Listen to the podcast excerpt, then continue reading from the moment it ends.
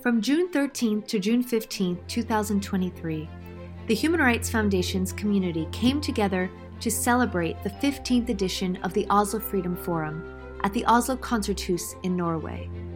Guests from all corners of the globe joined together for a masterclass on the year's most pressing human rights issues and to brainstorm new ways to expand freedom worldwide.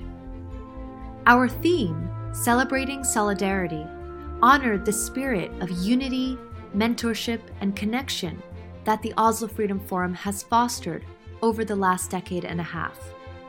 The 2023 program featured inspiring talks by global activists, scholars, and journalists, including from Bolivia to Swaziland to Egypt, Ukraine, Palestine, and the Uyghur region.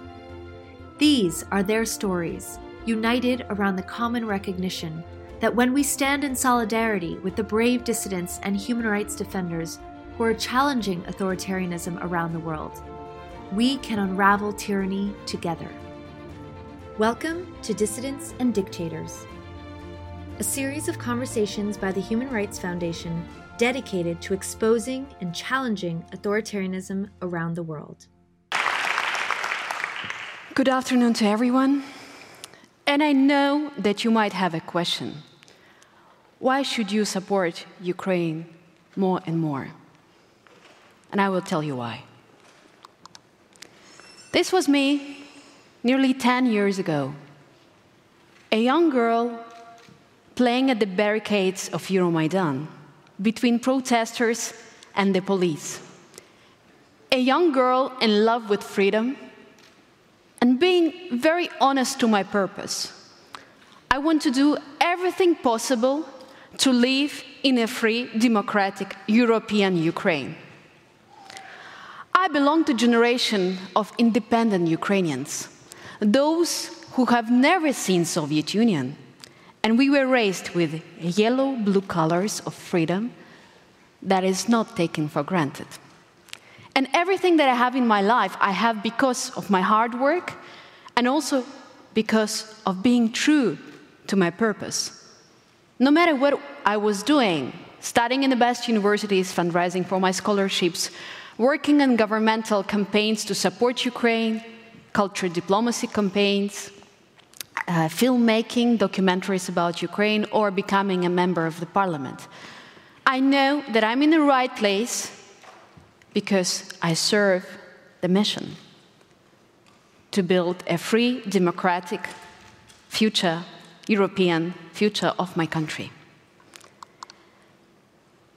Ukraine is a country of unique opportunities, of very hardworking people, of good education, of digitalization, we're the country of people who know what bravery is, what courage is. If we don't like something, we take responsibility and we change it. And it's not only in our home or it's in our work, it's in the history we make. And here you see our people without weapon being able to stop Russian tanks. You also see here our farmers keep working with the land while being under the fire. You see me here, a young girl, a woman, but in fact, I'm not unique. I'm certainly not special. I'm not special in my love for freedom. I'm just one of millions of Ukrainians, men and women husbands and wives, sons and daughters, being in love with freedom and doing everything possible to defend our right to live in freedom. And now, I want you to ask to close your eyes and imagine a world where the birds have stopped singing where you come to your house, but it no longer exists. When the whole farm is flooded and every animal in the local zoo is dead. When your child goes to a school, but there is no school anymore. Where your children can't play in the park because of the landmines. And the only thing you can hear is this.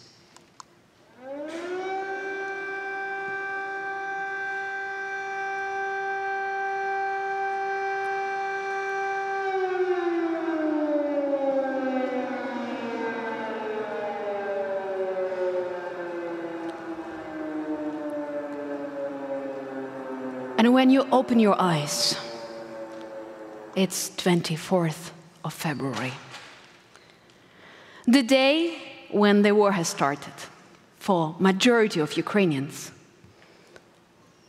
But not for me.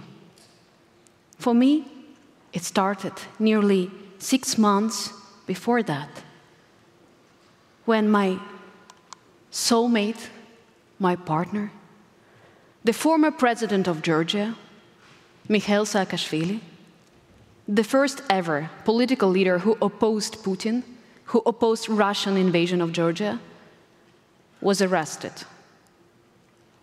on illegal political ground of political persecution, political revenge, on his way from Ukraine to Georgia. Until then, we lived as a happy family, full of plans. Me, ambitious young woman, being very active in Ukraine parliament, young politician. Him having so much experience in politics, being very active. But more importantly, we were expecting a child. For Michael and I, we were dreaming how we would be walking together with our child in our garden of grapes and roses in our house at the outskirts of Kiev when we used to live. In the same house, I woke up on the 24th of February, alone, to the sound of explosions. A close friend came in saying, Lisa, wake up, the war has started the same friend, would be wounded later near Bakhmut. But at that time, at 4 a.m., he was helping me to get to the parliament so that I could vote for the martial law and to mobilize society. Since then, so many days have passed, so many broken houses broken destinies, lives, relationships. And now, I am a mother of Ukrainian child. And the childhood of my child is far from the dream we were imagining. She's being raised by only one parent, by me, her mother. One day, she will know how much her father, who opposed Russian invasion, for his active, brave stand against Putin, had to go through physical, psychological harm, how many days he has to spend in prison.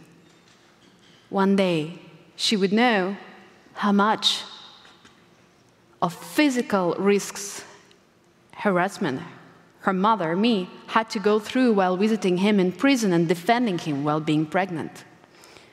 One day she would know what is the real price we all pay.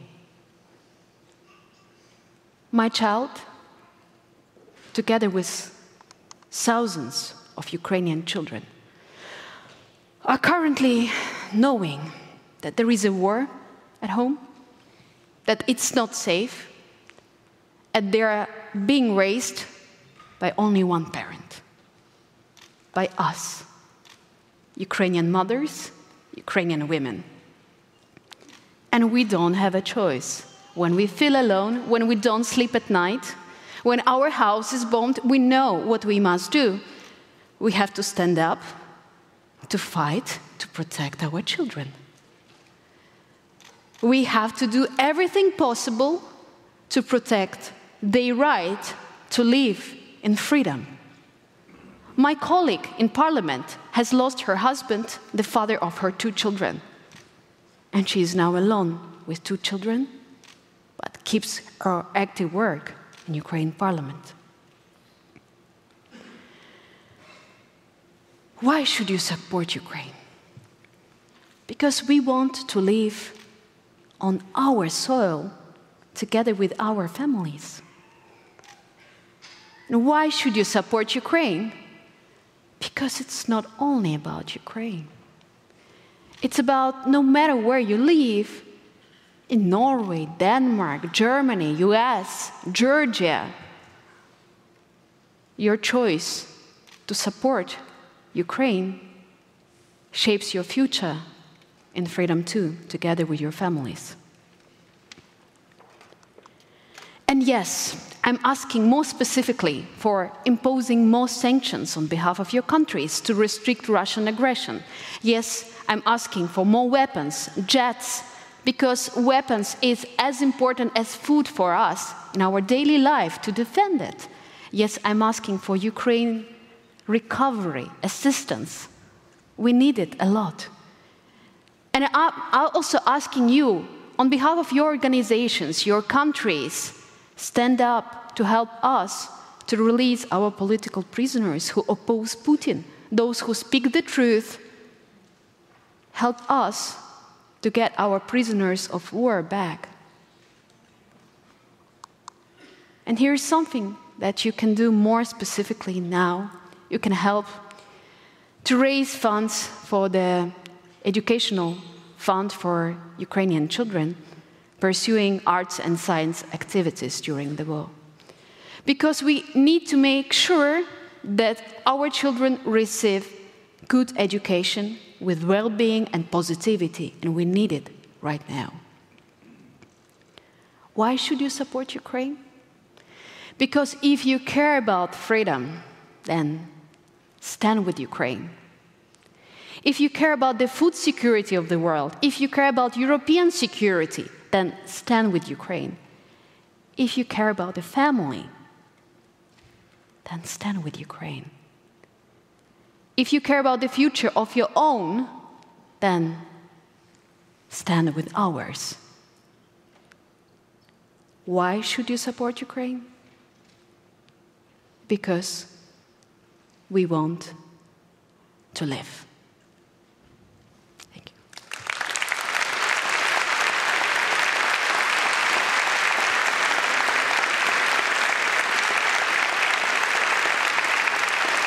Thank you.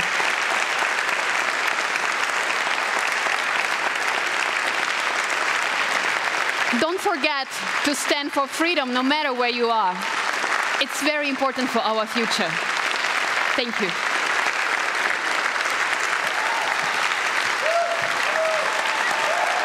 Thank you.